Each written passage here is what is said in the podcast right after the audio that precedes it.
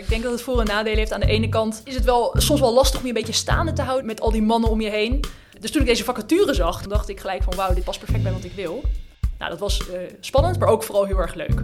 Maar ik denk ook dat er steeds meer mogelijkheden zijn om met andere achtergronden in de ruimtevaartsector te werken. Zij maakt het verschil voor wie verder denken wil, voor wie verder durft te kijken. Hoe kan ik dit ook bereiken? Stel je vraag en luister mee naar de podcast van Hallo vrouwen en mannen. Dit is alweer de zevende aflevering van Femine de podcast. Mijn naam is Emilia en vandaag gaan we het hebben over vrouwen in de ruimtevaartsector. Hiervoor zal ik in gesprek gaan met Coco Antonissen en zij is werkzaam bij het NSO, de Netherlands Space Office. Welkom Coco, leuk dat je er bent. Dankjewel. We zitten hier in Den Haag op jullie kantoor. Bedankt dat we er mogen zijn. We hebben net een kleine rondleiding gehad en ehm, ja, ik vond het in ieder geval al heel interessant. Ik zal je even kort voorstellen aan de luisteraars. Coco werkt als adviseur satelliettoepassing bij de Netherlands Space Office, ook wel het NSO. Je werkt er nog niet zo lang. Dit is je eerste baan na het afstuderen. En hiervoor heb je gestudeerd in Delft, waar je een Bachelor Applied Earth Science en daarna een Master in Geoscience en Remote Sensing hebt afgerond. Een hoop termen, dit zal allemaal nog uitgelegd worden deze aflevering. Voordat we doorvliegen naar alle onderwerpen van vandaag, beginnen we altijd met de vraag: wat is iets waar je trots op bent deze week? Ja, uh, leuke vraag. Um, ik denk waar ik trots op ben is dat we, we werken veel met overheden en we proberen ook uh, die satelliettoepassingen, dat wat je met satellietdata kunt, te laten aansluiten bij de wensen van die overheid. En daarvoor hebben we innovatietrajecten. Nou, nu is er laatst weer eentje online gezet. Bedrijven die mogen zich inschrijven met allemaal innovatieve ideeën. Mm. En nu hebben we er eentje uh, gericht op klimaatmitigatie en adaptatie. En die hebben we uitgezet en er hebben maar liefst 26 bedrijven die hebben zich ingeschreven. En daar ben ik wel blij mee, um, omdat het dus blijkbaar heel erg leeft. En dat er heel veel bedrijven zien dat je iets met satellietdata kunt wat bijdraagt aan uh, klimaatadaptatie of mitigatie. Want je had hier ook een rol in gespeeld in dit opzetten? Ja, ik ben niet eindverantwoordelijk hiervoor, maar ik zit wel in een team. We hebben nou, daarover nagedacht van, kan satellietdata hier iets aan bijdragen? En dat denken we van wel. En dat blijkt denk ik ook aan het grote aantal voorstellen. Dus dat vind ik heel leuk dat het steeds meer gaat leveren. Dat uh, steeds meer bedrijven zien dat je er iets mee kunt. En dat ze daar dus ook uh, actief in willen zijn. Dan kan ik me ook wel voorstellen dat, in ieder geval ik had toen ik jouw baan zag, dacht ik...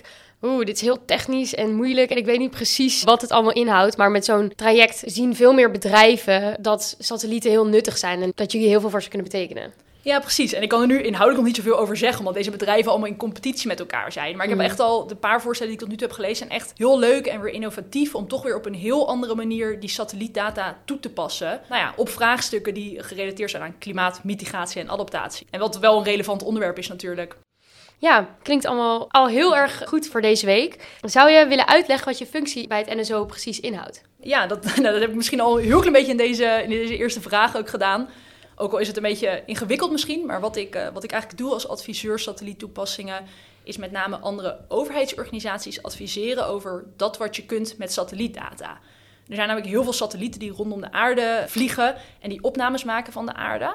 Nou daar kun je heel veel nuttige toepassingen mee maken. Bijvoorbeeld voor de landbouw, voor de veiligheid, voor het in kaart brengen van veranderingen in steden of, of in het landelijk gebied. Maar heel veel mensen zijn zich daar nog niet zo van bewust. En dat is eigenlijk nou, een van de doelen van het NSO en ook mijn taak om dat bewustzijn wat te vergroten. En mensen daar kennis mee te laten maken. En eigenlijk die verbinding ook te leggen tussen de overheid en dat wat het bedrijfsleven kan aanbieden hierin dat bewustzijn, had je dat zelf al toen je aan het studeren was, over dat het allemaal op deze manier mogelijk was met de ruimtevaart? Nou, wel een beetje, maar in mijn studie was het best wel technisch, dus heel erg op dataverwerking gericht en ook heel erg wetenschappelijk, uh, nou, onderzoek uh, rondom de atmosfeer bijvoorbeeld. Mm -hmm.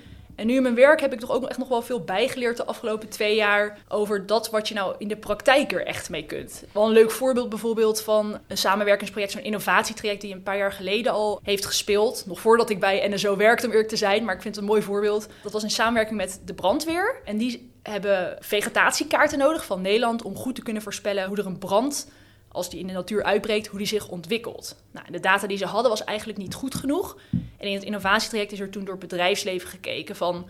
kan je nou met satellietdata die vegetatie, dus de planten en bomen die overal staan... beter in kaart brengen, gedetailleerd in kaart brengen... zodat zij betere data hebben om het verspreiden van die brand te voorspellen. Nou, dat is gelukt. En nu hebben zij dus veel vaker een hele gedetailleerde kaart van Nederland... En zodra er ergens een brand uitbreekt, dan kunnen zij heel goed voorspellen hoe die brand zich ontwikkelt. En dus waar zij als eerste moeten gaan blussen. Dus dat vind ik wel een leuke toepassing van iets hoe je dat heel goed in de praktijk kunt brengen. Ik kan me wel voorstellen dat die dus nu de informatie uit de ruimte wordt dus heel erg gebruikt om hier op aarde te kijken wat je ermee kunt en hoe je al die data kan toepassen. Dat is een beetje ook jouw werk en dat is precies dit voorbeeld. Ja, precies. En dit is dan heel erg met aardobservatiesatellieten, maar je hebt ook navigatie- en communicatiesatellieten en dat gebruiken we ook iedere dag. En daar zijn mensen zich uh, vaak helemaal niet bewust van en dat hoeft ook niet. Maar navigatiesatellieten worden natuurlijk gebruikt bijvoorbeeld in Google Maps. Als jij wil bepalen hoe jij het snelst naar een bepaald adres komt, nou, daar worden navigatiesatellieten voor gebruikt. Of communicatiesatellieten die zorgen dat je live beelden van uh, straks van de Olympische Spelen ook hier in Nederland kunt bekijken. Ja. En je zei net al dat door je studie je wel een beetje wist wat het NSO was. Of nou ja, in ieder geval wat deze data, wat je daarmee kon doen. Maar uh, hoe ben je van je studie dan hier bij de ruimtevaartsector en het NSO beland?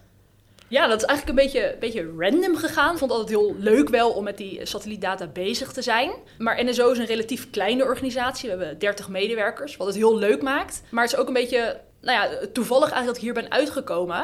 Ik vond mijn studie namelijk heel leuk om daarmee bezig te zijn, maar het was ook heel technisch. En uiteindelijk dacht ik toch van ja, wil ik nou wel echt veel met die techniek bezig blijven en het verwerken van die data? En uiteindelijk denk ik toch dat ik het leuker vind om in de rol te zitten waar ik nu zit. Dus om veel meer die verbinding te leggen tussen de techniek en de overheidsgebruikers of andere gebruikers.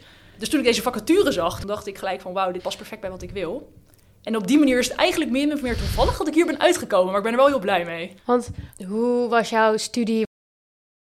Waar ging dat precies op in dan allemaal? De master heette Geoscience and Remote Sensing.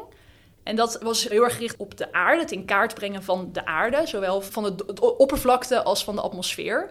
Nou, en satellietdata is daar heel belangrijk voor. Is een hele belangrijke bron. Dus wat we in de studie heel erg deden was kijken welke satellietdata is er, hoe verwerk je dat dan en wat voor informatie kun je daaruit halen. En dat vond ik wel heel leuk, maar het was ook heel erg gericht op programmeren en heel technisch. En, en heel erg wetenschappelijk. Want ja, het is ook heel ingewikkeld, al die processen in de atmosfeer. En om dat beter te begrijpen en het klimaat dus beter te begrijpen, heb je die satellietdata nodig. Maar dat is wel heel erg op wetenschap gericht. En dat vond ik ook heel interessant. Maar uiteindelijk ben ik nu iets meer in de praktijk bezig. Ja, tussen die wetenschap, bedrijven, gebruikers, om dat allemaal bij elkaar te brengen. Je bent nog helemaal niet heel lang hier werkzaam. Twee jaar, geloof ik? Ja, ja iets meer dan twee jaar. Hoe heb je de overgang tussen studeren en werk ervaren? Want nou, ik studeer zelf ook en ik ben nog niet heel ver in mijn studie, maar ik kan me niet voorstellen hoe ik dan moet straks moet gaan werken en mijn leven er heel anders uit gaat zien. Ja, ja, een leuke vraag. ik, ik denk, mijn leven is zeker wel veranderd. Maar aan de andere kant vond ik de overgang ook weer niet zo groot. Het leuke is dat ik nu heel erg die kennis waar je nou, jaren voor gestudeerd hebt, dat je dat heel erg in de praktijk brengt. En nou ja, op die manier ja, iets meer in de praktijk echt bezig bent. Uh, maar aan de andere kant leer ik ook gewoon echt nog wel heel veel door. Um, gewoon tijdens mijn werk. En kom ik ook achter dat, nou, dat je ook allerlei verschillende disciplines nodig hebt. En, en hoe nou overheidsprocessen werken. En, en ook hoe het bedrijfsleven in elkaar zit. En dat zijn dingen die ik niet in mijn studie heb geleerd. Maar die wel heel leuk zijn om dat nu uh, daarin door te leren. Je eerste baan. Ik kan me voorstellen dat het wel spannend is. De overgang vertelde je net al. Heb je ook toen je hier net kwam werken momenten ervaren waarin je heel erg bang was om te falen, omdat het heel anders is of zo? Nou ja, ik vond het zeker spannend, eerste baan. Ja, en een hele nieuwe ervaring met, met veel mensen die ook al, al langer hier werkt en heel ervaren zijn heb ik ook gelukkig veel van kunnen leren al, maar ik vond het ook spannend. Wat ik sowieso misschien in het begin wel een spannend moment vond, of nou sowieso spannend om te zien, wat is nou eigenlijk mijn rol? Hoe werkt dat nou in het werkende leven? Dus dat, dat was sowieso al een beetje een zoektocht in het begin, maar ook heel leuk. En wat ik spannend vond, was dat ik na een half jaar, denk ik, of iets meer dan een half jaar, mocht ik mee naar een groot congres in Washington. Dat is een jaarlijks congres. En ik mocht mee om daar uh, naar allerlei presentaties te gaan en ook een stukje uh, mee te organiseren. We waren daar met allerlei Nederlandse bedrijven. En dat vond ik heel leuk, maar ook wel heel spannend. Dat ik opeens uh, naar zoiets groots mocht waar echt hele grote bekende namen van over de hele wereld uit de ruimtevaartsector kwamen. Moest je toen ook zelf dingen presenteren? Of, uh... Nee, ik heb wel ik, ik heb vooral naar presentaties geweest en uh, vooral heel veel nieuwe mensen ontmoet uit de Nederlandse ruimtevaartsector. Ook mensen die daarbij waren, maar ook uit allerlei andere landen. Dat congres is ook om landen met elkaar te verbinden in de ruimtevaart. Ja, precies. Dus enerzijds zijn er allerlei presentaties van de nieuwste technologieën en de nieuwste mogelijkheden. Maar er zijn ook heel veel bedrijven en, en space agencies, zoals uh, het Netherlands Space Office, die zichzelf presenteren aan, aan andere landen en bedrijven en laten zien wat zij bijvoorbeeld ontwikkeld hebben. En voor die bedrijven is het belangrijk om nieuwe samenwerkingen internationaal aan te gaan. En vanuit NSO organiseren wij dat dan, dat we samen met Nederlandse bedrijven eigenlijk in één grote NL Space Boot staan, om, om heel zichtbaar te zijn naar de buitenwereld toe. Dus ik mocht daar een stukje aan mee organiseren en ook daar zijn om naar die presentaties te gaan. En uh, nou, dat was uh, spannend, maar ook vooral heel erg leuk. Ja, het klinkt heel gaaf. Heb je ook, toen je dan hier net was, een bepaalde druk ervaren dat je alles moest weten eigenlijk al voordat je ging werken? Want je hebt wel eigenlijk een studie en een master al afgerond. Ja, dat had ik wel een, een, beetje inderdaad. Ik had ook wel het gevoel dat ik wel uh, af en toe werd aangekeken. Zo van, oké Coco, jij hebt geoscience en remote sensing gestuurd, dus jij weet alles. En toen dacht ik, oké, ja, ik weet wel best wel wat hierover, maar ook lang niet alles. En zeker niet, ik weet vooral over de wetenschappelijke mogelijkheden mhm. en niet zozeer over die super praktijkgerichte voorbeelden, zoals ik nou, dat net bij de brandweer noemde.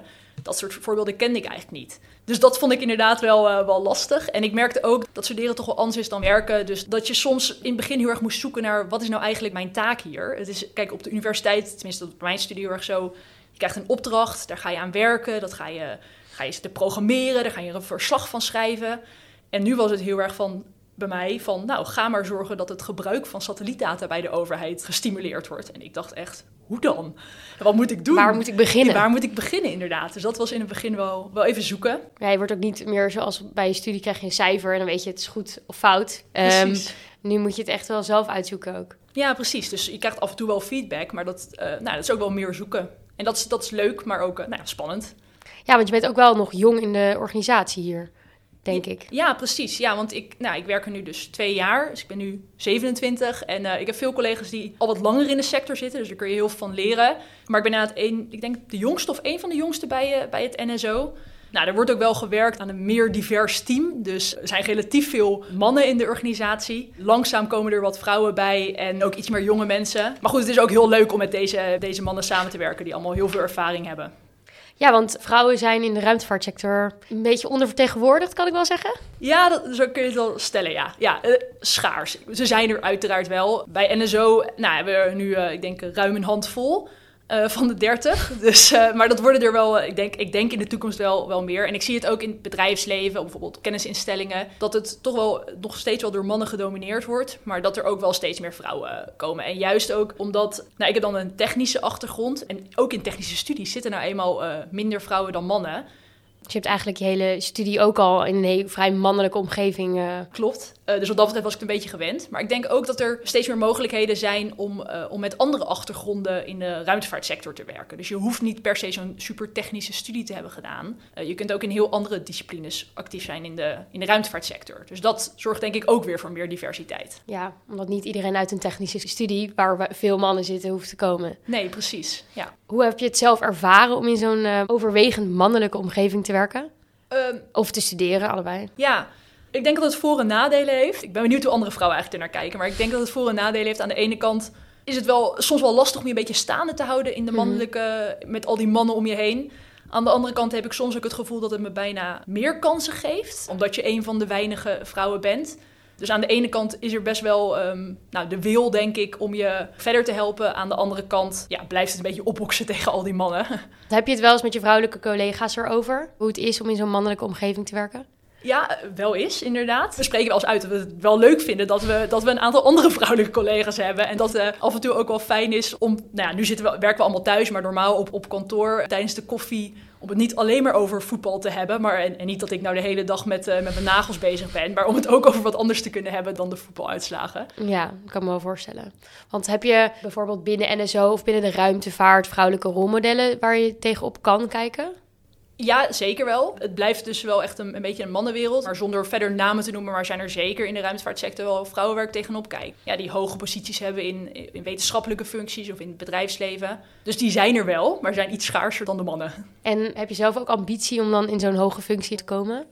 Ja, stiekem wel. Een beetje spannend om te zeggen natuurlijk. Maar ja, ik wil wel... Uh, ik wil zeker wel doorgroeien. Dus ik vind mijn huidige rol en positie super leuk en, en heel leerzaam. Maar ik wil op een gegeven moment ook wel doorgroeien, hoop ik. Misschien is het ook wel een mooi moment om een opleiding te noemen die ik uh, komende zomer hopelijk ga doen als het allemaal doorgaat uh, door corona. Maar die opleiding, dat is uh, de Space Studies Program van de International Space University. En die is er echt op gericht om young professionals of, of mensen die net in de eindfase zitten van hun studie meer te leren over alle aspecten van ruimtevaart. Ik heb dus mijn achtergrond heel erg in die remote sensing, dus over de toepassingen van satellietdata. Maar de ruimtevaartwereld is veel breder. En in dit programma leer je daar over. Dus bijvoorbeeld ook over, over rechten in de ruimtevaart of over biologie Want als er straks ooit een, een, basis komt op de maan, dan moet je daar ook eten kunnen verbouwen. En over bijvoorbeeld human spaceflight, uh, daar weet ik zelf ook niet zo heel veel van. Dus zo leer je rondom alle aspecten van de ruimtevaart leer je bij. En ik hoop ook dat ik daar heel veel van ga leren. En het leuke is dat deze opleiding, dat in principe iedereen daar mee mag doen, ongeacht je, je achtergrond en je denkt, ik vind ruimtevaart eigenlijk wel heel gaaf. Nou, je kunt zeker in de ruimtevaartsector werken. En dan is bijvoorbeeld zo'n opleiding een mooi startpunt misschien. En er zijn ook uh, mogelijkheden vanuit Nederland om je daar financieel bij te ondersteunen. Dat is zeker misschien een tip voor luisteraars om eens naar te kijken als je geïnteresseerd bent in de ruimtevaart. Zou ik als rechten student in de ruimtevaartsector kunnen gaan werken? Ja, zeker. Want volgens mij is dat juist ook de bedoeling van dit programma. Om mensen nou, van binnen de ruimtevaartsector eigenlijk meer te leren over het brede speelveld. Maar ook juist mensen die een heel andere achtergrond hebben, eigenlijk te introduceren in de ruimtevaartsector. En op die manier eigenlijk daar kennis mee te maken. En ik, volgens mij, voor zover ik heb begrepen, is het ook voor veel mensen wel echt een start van hun carrière geweest. Dus mensen die een heel andere achtergrond hebben, maar gewoon de ruimtevaartsector wel heel interessant vonden. Op deze manier daarbij geïntroduceerd werden. En dat is zeker ook voor, voor een student rechten geschikt. Hoe ben je zelf uiteindelijk uh, in de ruimtevaartsector terechtgekomen?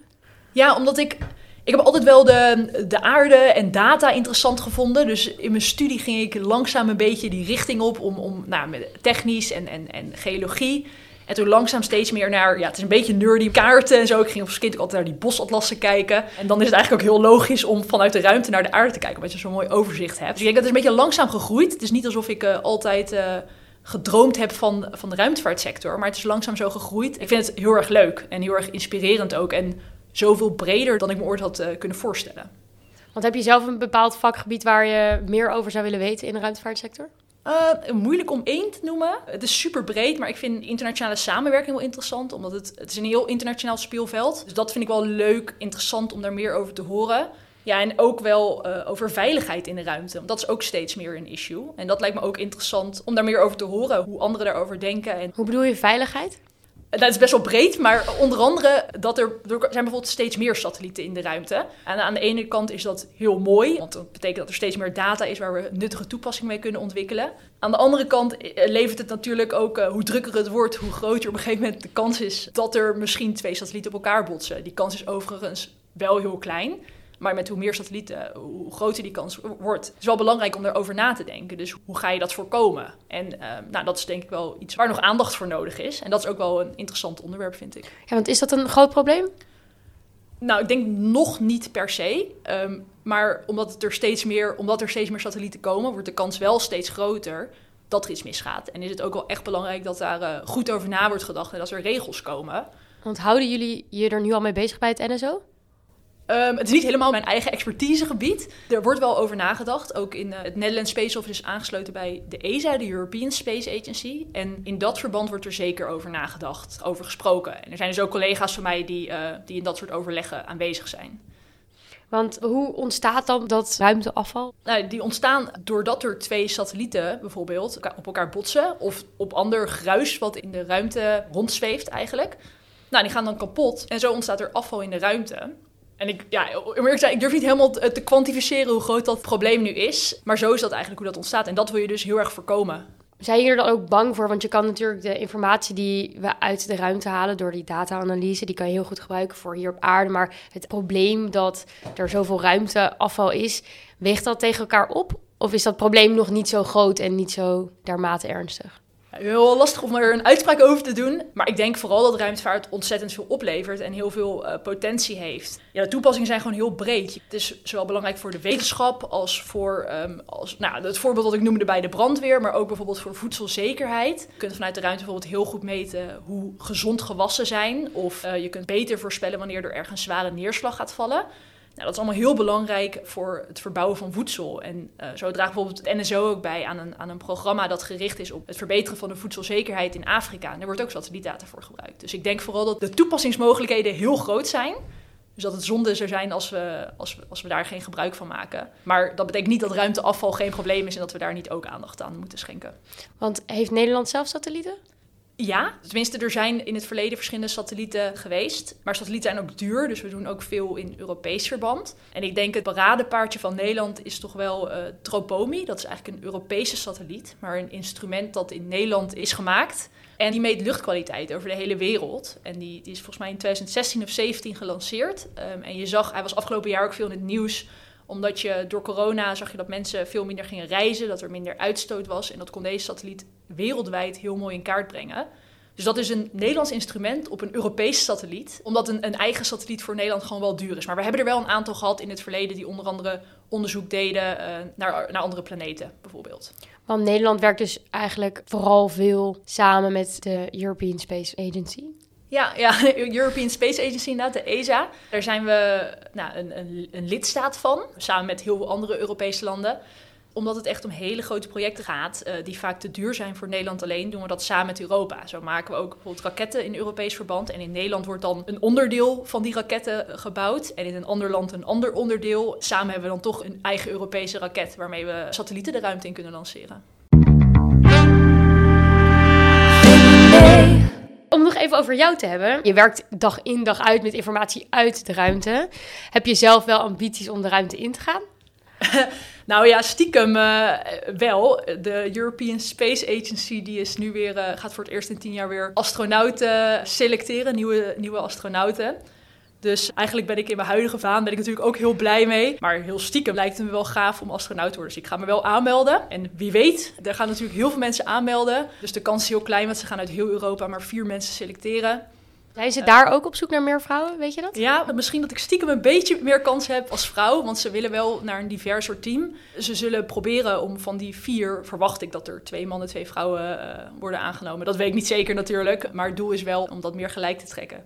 En omdat er waarschijnlijk meer mannen zich gaan aanmelden, heb je als vrouw toch een klein streepje voor, hoop ik. Nou, dat zou wel heel gaaf zijn. Weet je een beetje hoe die procedure verloopt om astronaut te worden? Ik kan me voorstellen dat dat vrij lastig is. Dat je er niet zomaar tussen komt. Realistisch gezien is natuurlijk de kans niet heel groot. Maar er zijn heel veel verschillende rondes. En volgens mij wordt er pas over anderhalf jaar bekendgemaakt welke vier uh, er geselecteerd worden. Want je begint gewoon met een cv inleveren en een motivatiebrief. En ik heb al een uh, gezondheidscheck moeten doen. Want je moet aan een bepaalde gezondheidseisen voldoen.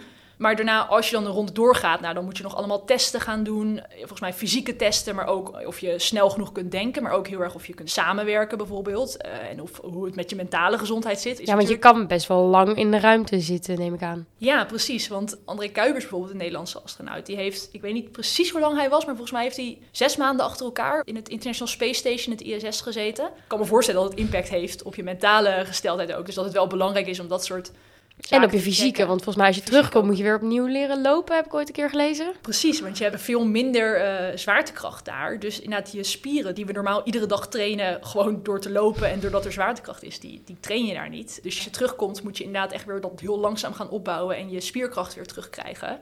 Dus ja, je moet gezond zijn op, op alle vlakken en uh, je moet heel veel testen doorstaan. En je hebt natuurlijk heel veel concurrenten. Maar wie weet, over anderhalf jaar uh, horen we Coco Antonissen, een nieuwe astronaut. Wellicht, ja, wie weet.